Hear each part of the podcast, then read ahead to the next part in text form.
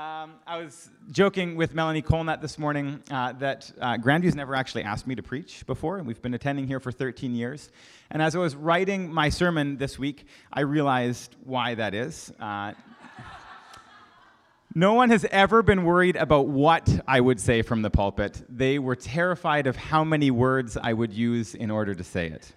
Uh, let's say I deleted more words this week than you can possibly imagine. Um, no one has ever said that I'm pithy or, uh, you know, why use 10 words when you can use 4,283? Uh, I wasn't here two weeks ago when Amy kicked off this summer series, but I'm delighted to be a part of it this week. For those of you who might have missed two weeks ago as well, uh, we are exploring some of the songs that we sing here at Grandview that have been written by Grandview members over the years and that are drawn directly from biblical texts. In creating this series, uh, Reverend Jake Tucker, father of two, Congratulations. Every time we mention his name, he walks through that door. It's incredible. Uh, he created a document that actually borrows language from the BC Schools curriculum to help provide some context for those of us who are preparing messages. And as a BC school teacher, I actually found this incredibly helpful. He framed this series in the idea of sort of what are the big ideas that we're trying to get across? What are the practices that we can participate in? And then what's the content that we're diving into? Right? And you're going to notice that I'm a teacher this morning because it's going to feel a little bit like that. So uh, if I was with my students this morning, I would share those big ideas right off the bat. Well, we've got two.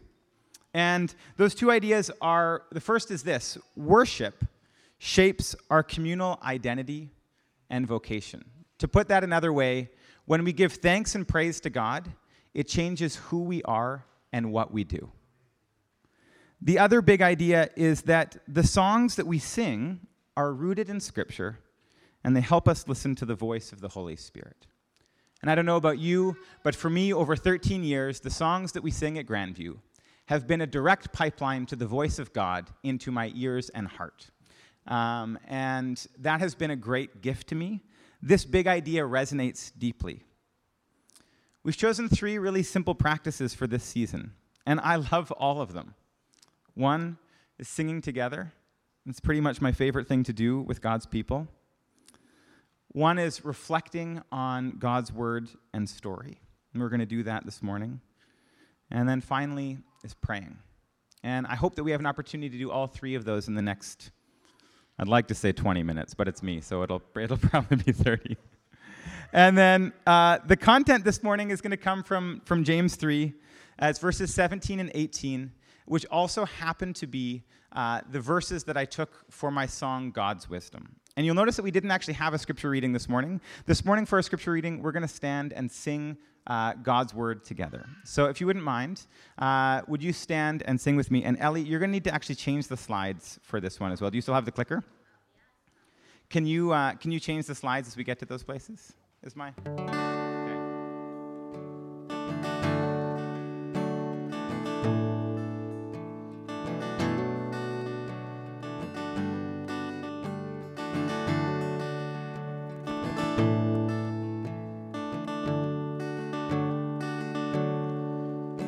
God's wisdom is pure. God's wisdom brings peace. God's wisdom is gentle and true. Full of mercy and love, impartial, sincere. God's wisdom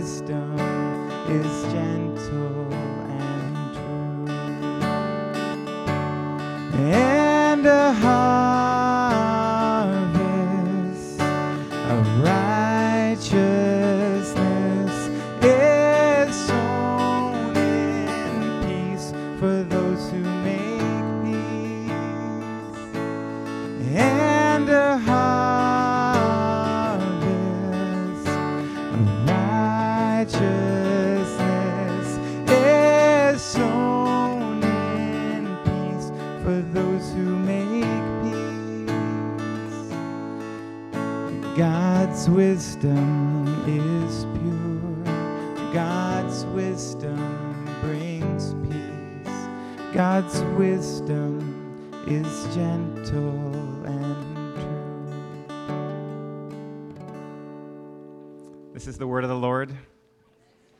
You may be seated.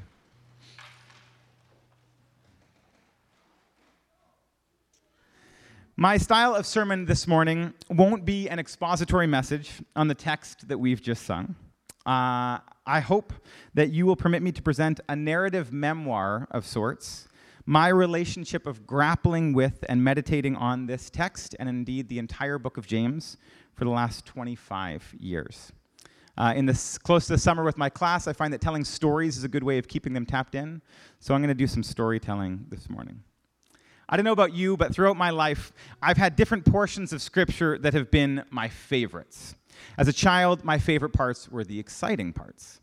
Uh, we're talking about David and Goliath, Joshua and the Battle of Jericho, Joseph and his colorful coat and terrible brothers, Shadrach, Meshach, and Abednego's survival from the fire, or when you're a pastor's kid, every night it would be Shadrach, Meshach, and to bed we go. Just so bad. Daniel's miraculous night with the lions, and Esther's undercover Jewish identity, bizarre marriage, and eventual salvation of her people.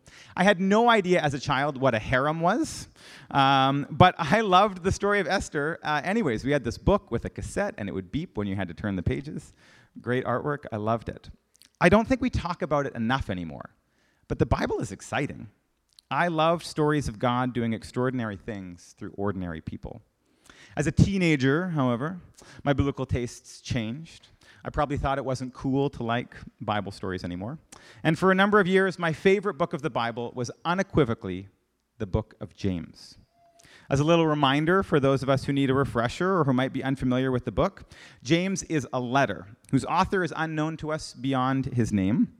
Uh, the letter is believed by many to be written by James, the brother of Jesus, but to be honest, we don't know. He simply tells us that he is James, a servant of God and of the Lord Jesus Christ. Um, and unlike many of the New Testament letters, it isn't written to a specific people. It's not written to the church in Ephesus or Thessalonica. It's, it's written to the Jewish diaspora spread well beyond to Jerusalem. So we see in the text, he says, to the 12 tribes scattered among the nations. This is a Jewish Christian text written by a Jewish Christian to Jewish Christians who are living in the non Jewish, non Christian world. Okay? That helps us frame some of these things a little bit. James is a really short book. It's five chapters. You can easily read it in a single setting. And when you do, you realize that it, it doesn't quite fit. It feels a little out of place with the other letters in the New Testament. Uh, it isn't a great theological treatise on the power of Jesus and his resurrection. It's not a specific targeted letter, sort of admonishing specific churches about the unique challenges that they're having in that place. In fact, it almost feels like James's letter might be more at home with some of the Old Testament wisdom literature, like Proverbs, than it would be uh, in the New Testament, sort of smack between Hebrews and 1 Peter.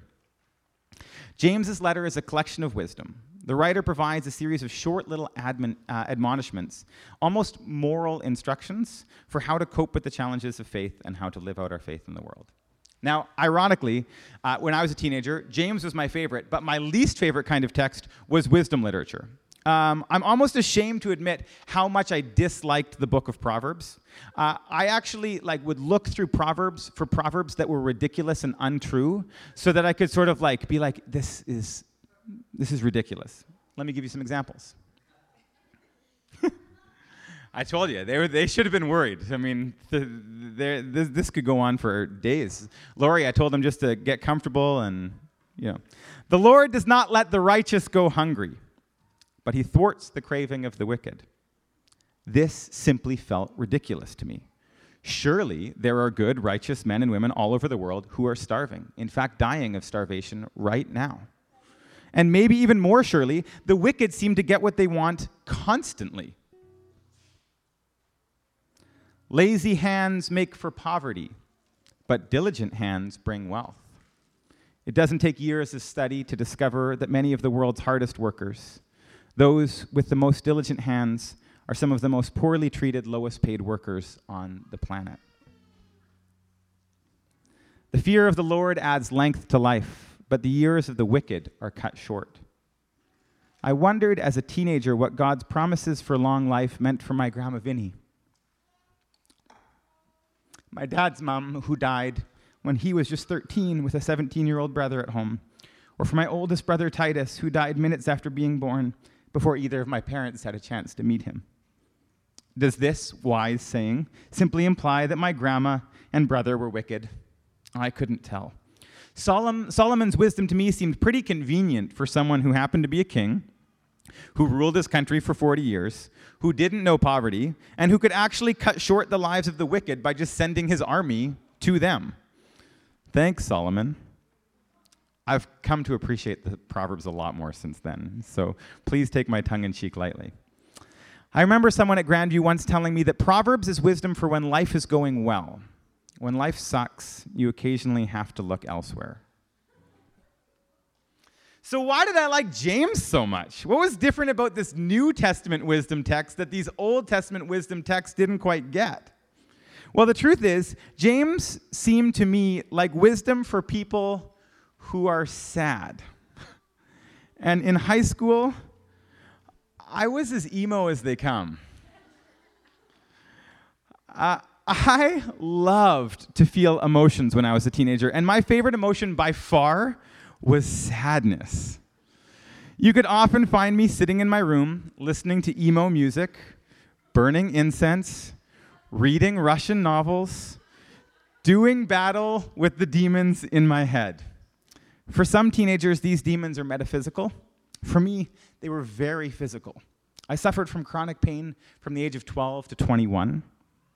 And I really liked when my mood matched my physical reality pain with pain. I learned to play acoustic guitar with Radiohead, Dashboard Confessional, Jimmy Eat World, The Weakerthans, and Death Cab for Cutie.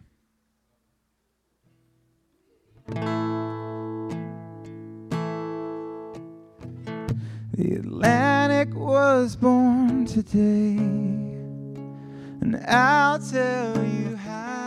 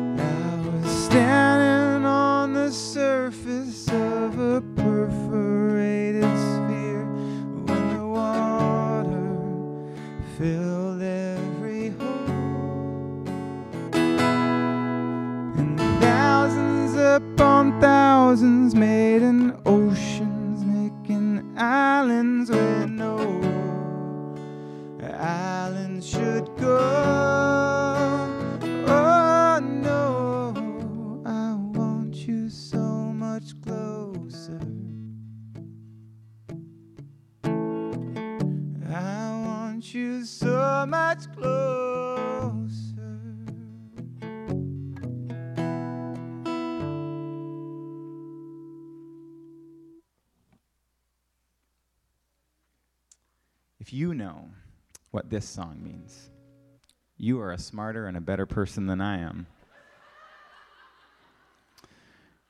I promise it's going to land. But to a 17 year old Charlie Buhler, this song wasn't about something. This was about Ben Gibbard, lead singer of Death Cab for Cutie, reaching into my soul and transforming my emotions into sound. And now I wanted scripture that could do that.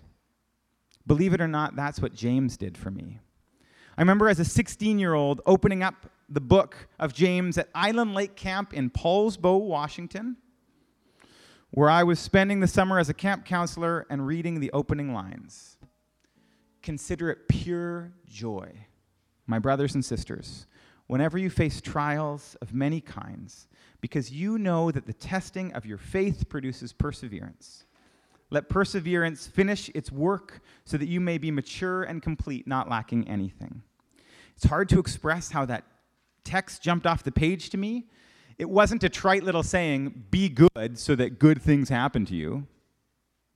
James was writing to people who were in the thick of it Christians who were being persecuted for their faith, My 16 year old brain read it like this Choose joy when life sucks, because you're being shaped into someone who looks like Jesus Christ.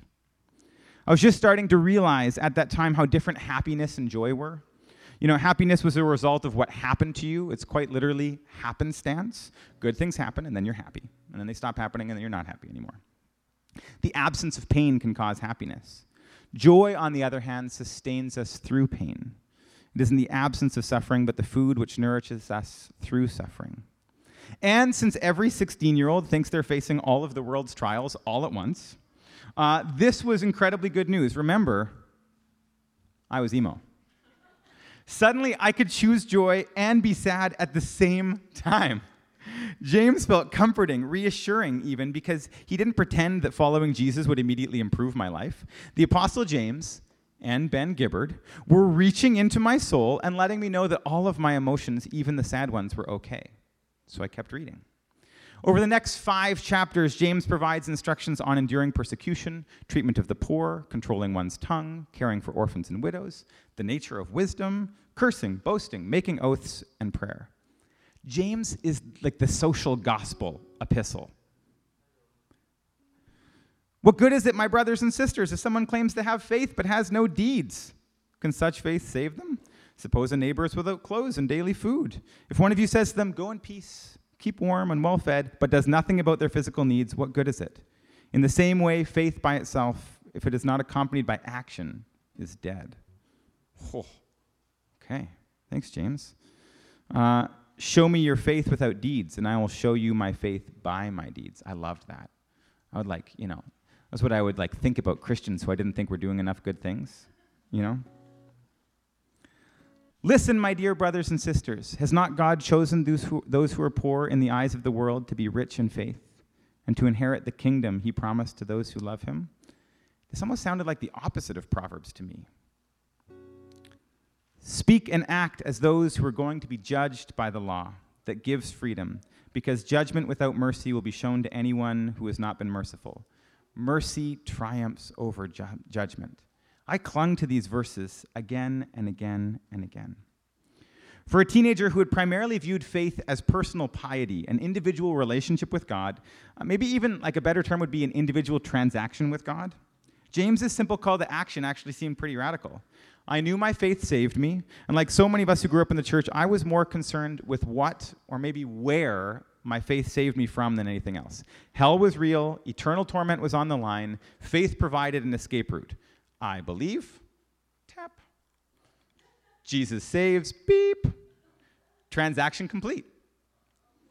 Now, all of the sudden, James didn't show me what I was being saved from, but instead, he reached into my soul and showed me what I wanted to be saved into faith being transformed into action. And lucky for me, I discovered what so many Christians had not. This call to action wasn't just for me to live out my faith, it was also a pretty good excuse to judge all those other Christians whose Sunday morning faith showed no fruit in their day to day lives.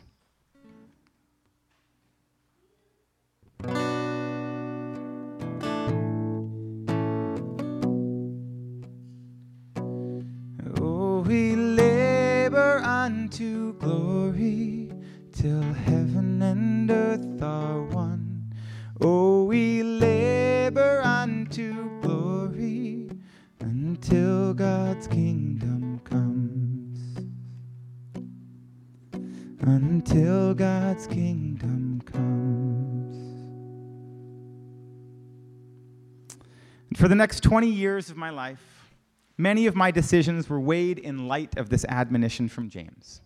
If my bracelet in the 90s read WWJD, my bracelet in the 2000s could have read H I M F B T I A.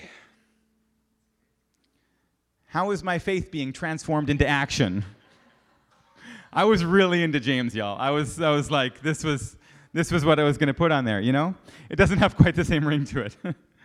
in our early marriage, let me give you some examples. Becky and I were part of a church planting team in Calgary. I remember having so many conversations about what kind of coffee we were going to serve after the service, how much money we could afford for lighting and sound equipment, what kind of aesthetic we wanted to create.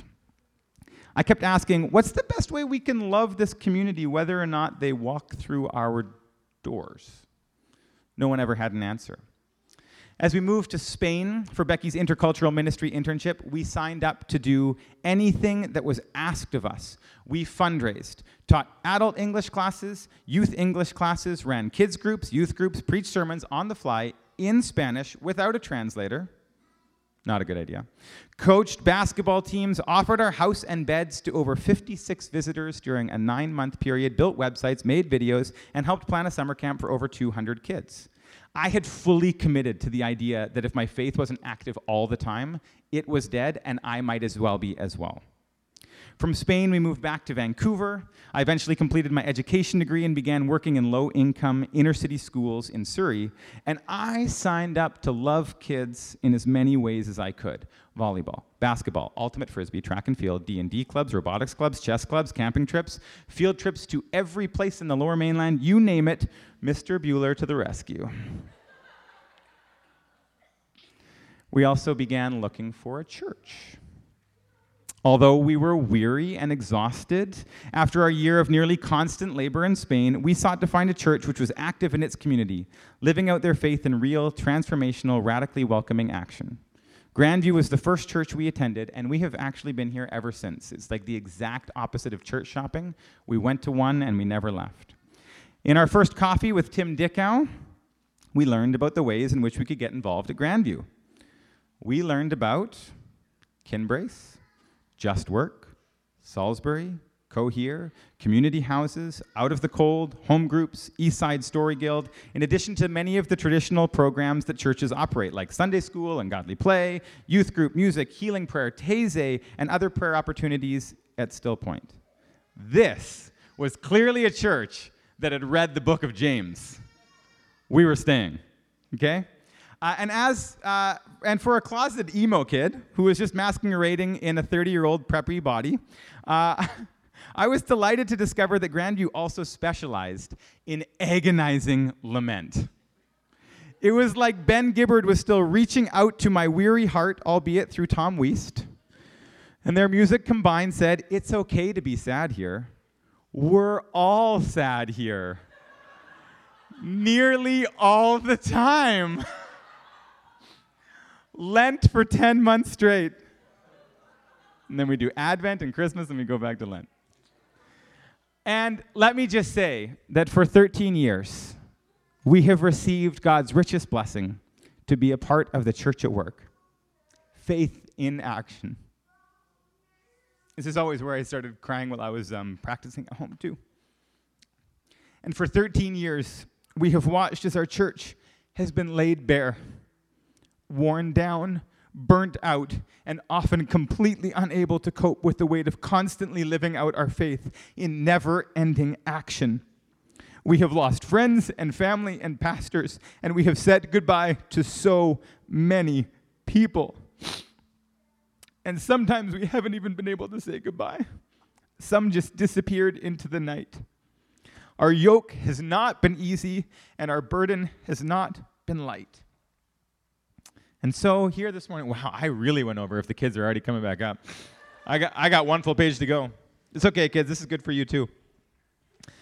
So, here this morning, in this place that we find ourselves in, we finally come to today's text. But the wisdom that comes from above is first holy, then peaceful, gentle and compliant, filled with mercy and love, impartial, sincere. And the fruit of righteousness is sown in peace by those who make peace. And if you're anything like me, you might hear this kind of like you hear chapter 2 of James a call to action. Okay, if I want to be wise, I have to be more holy, more peaceful, more gentle, more merciful, and more loving. Check, check, check, check, check. I just have to do more. That will make me wise. But, siblings in Christ, I don't believe for a second that that is good news. I don't believe that if our response to Scripture is simply to work harder, that we have fully heard the gospel in it. In fact, I think I've been neglecting the good news in James for over 20 years. If we have somehow convinced ourselves it is only through our constant hard work that we attain God's love, then God is not who he says he is. You see, at just the right time, when we were still powerless, Christ died for the ungodly. God demonstrates his own love for us in this. While we were still sinners, Christ died for us. God's love, brothers and sisters, is given freely because we are precious to the one who created us, who died for us, and who sustains us. It is not given because of our hard work. You cannot work your way into God's love. In fact, that is a pathway to destruction.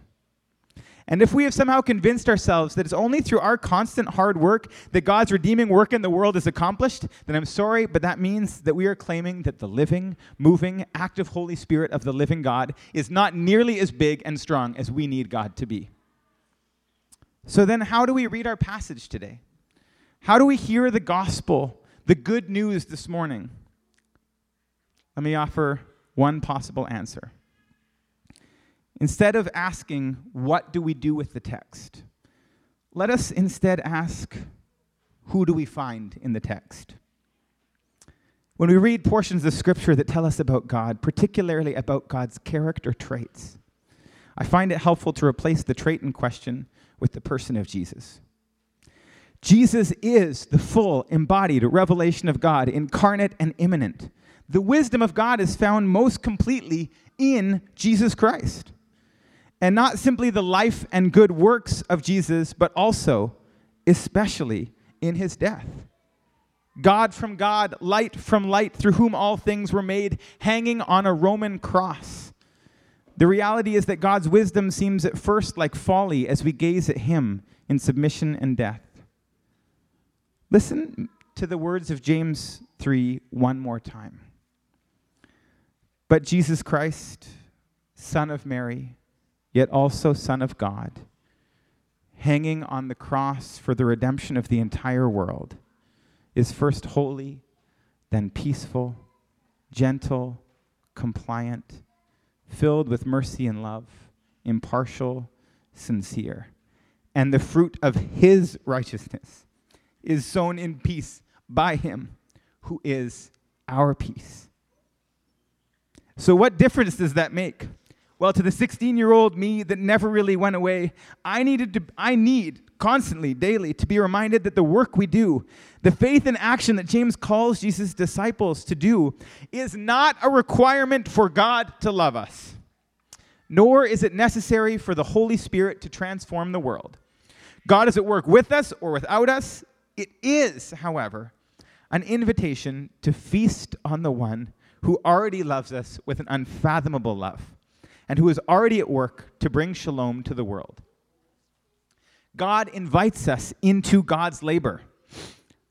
But listen to this this is the good news, but not without the rest and nourishment of the one who never wearies. I have neglected that nourishment for so much of my life, and it has run me ragged. And, church, it has run us ragged. We see in the Old Testament God's intended patterns for rest, that common weekly Sabbath, but also those seasons of fallowness that come every seven years, enabling regrowth and rejuvenation. At Grandview, we have worked and worked and worked. We have tarried for decades. And it can seem like the soil has little to no nourishment left to feed the seeds of peace that we are trying to plant. My temptation, as it has always been, is to keep working. I think instead I'm being invited to rest. That doesn't mean I do nothing. It means that I, that we, continue to shed the labor we cannot carry on our own. We cling to the simplest of habits that allow us to feed on the abundance of Christ's bounty. In this season of fallowness, as long as it lasts, we simply dwell in our most basic practices. We sing songs of hope together. We reflect on God's word and we tell God's story. We pray and we eat and drink from the table of the Good Shepherd, whose yoke is always easy and whose burden is always light. We let the soil of our hearts and our church heal as we wait for seeds of peace to grow again, not from our own labor, but from Christ who died, Christ who rose again, and Christ who is making all things new. Amen.